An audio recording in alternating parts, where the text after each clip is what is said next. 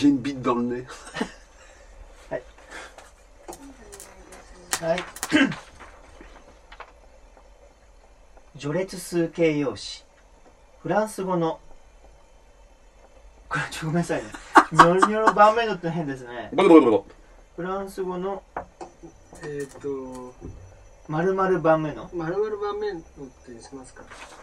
はい。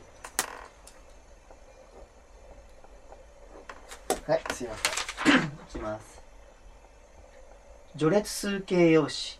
フランス語の〇〇盤面のという表現を作り方と一緒に覚えましょう。音を聞いて覚えよ Deux. Deuxième. Six. Sixième.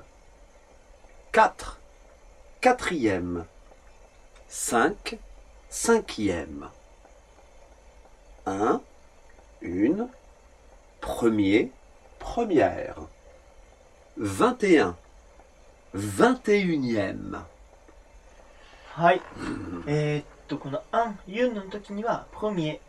プロミエを使うのだけまあ覚えれば、後で結構ロジックでとかね、あの、はい作るんだけど、はい。後でちょっと、まあ、あの、注意した方がいいですよね。例えば、シスがね、いるですね。これがやっぱり発音としてはとか、シスと言うんだけど、後でシズエムになる。うん。シスエムじゃないですようん。ね。つまり、X の音がずって音になる。そうですよね。例えば、パトリスは6歳ですっていう時も、パトリスは6シゾこれ単なる数字の6なんだけれども、うん。やはりこのところがずっとそうですね。なぜかというと、一番言いやすいです。なるほど。そう。はい。この音の変化に注意しましょう。そうで。す。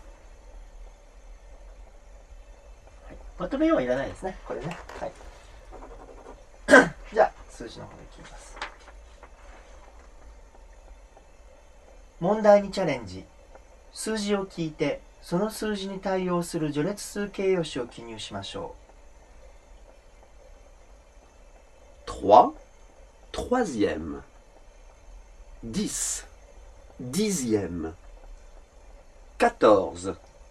Quatorzième. Dix-huit. Dix-huitième. Patrice. Patricième. う。音声を聞いて、括弧に序列数形容詞を記入しましょ J'habite dans le sixième arrondissement. La chambre est au cinquième étage. Nous sommes au vingt et unième siècle. Je suis en deuxième année à l'université.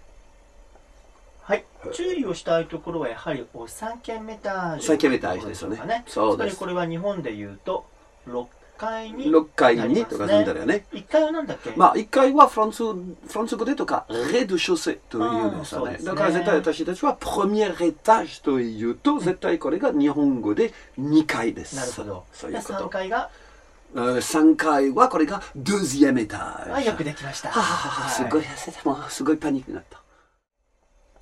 はい。ということで、序列数形容詞は、基本的にはイエムをつければいいんだけれども、ねやっぱりちょっと音の変化がね、そうですよねあの、例えばね、ネフですね。うんこれがやっぱりね、ネフィエムにならないんですよね。うんこれがネフィエム。ブッと音に変わるのね。ですよね。そうこれがやっぱり全く同じ理由で、うんこんな感じ、形になるんですねね。言いやすいです言い。やすいですね。9っていう数字も、単なる数字の9ですけれども、これもパトリスは9歳ですだったら、パトリスはヌヌーヴォンン。です。ね、フの音がフブの音に変わる、になるんですよねはい。これもでも、フランス語を何度も何度も話していれば、自分のまあ、これが、慣れる慣れ習慣でねる。もう心配事ないです。はい。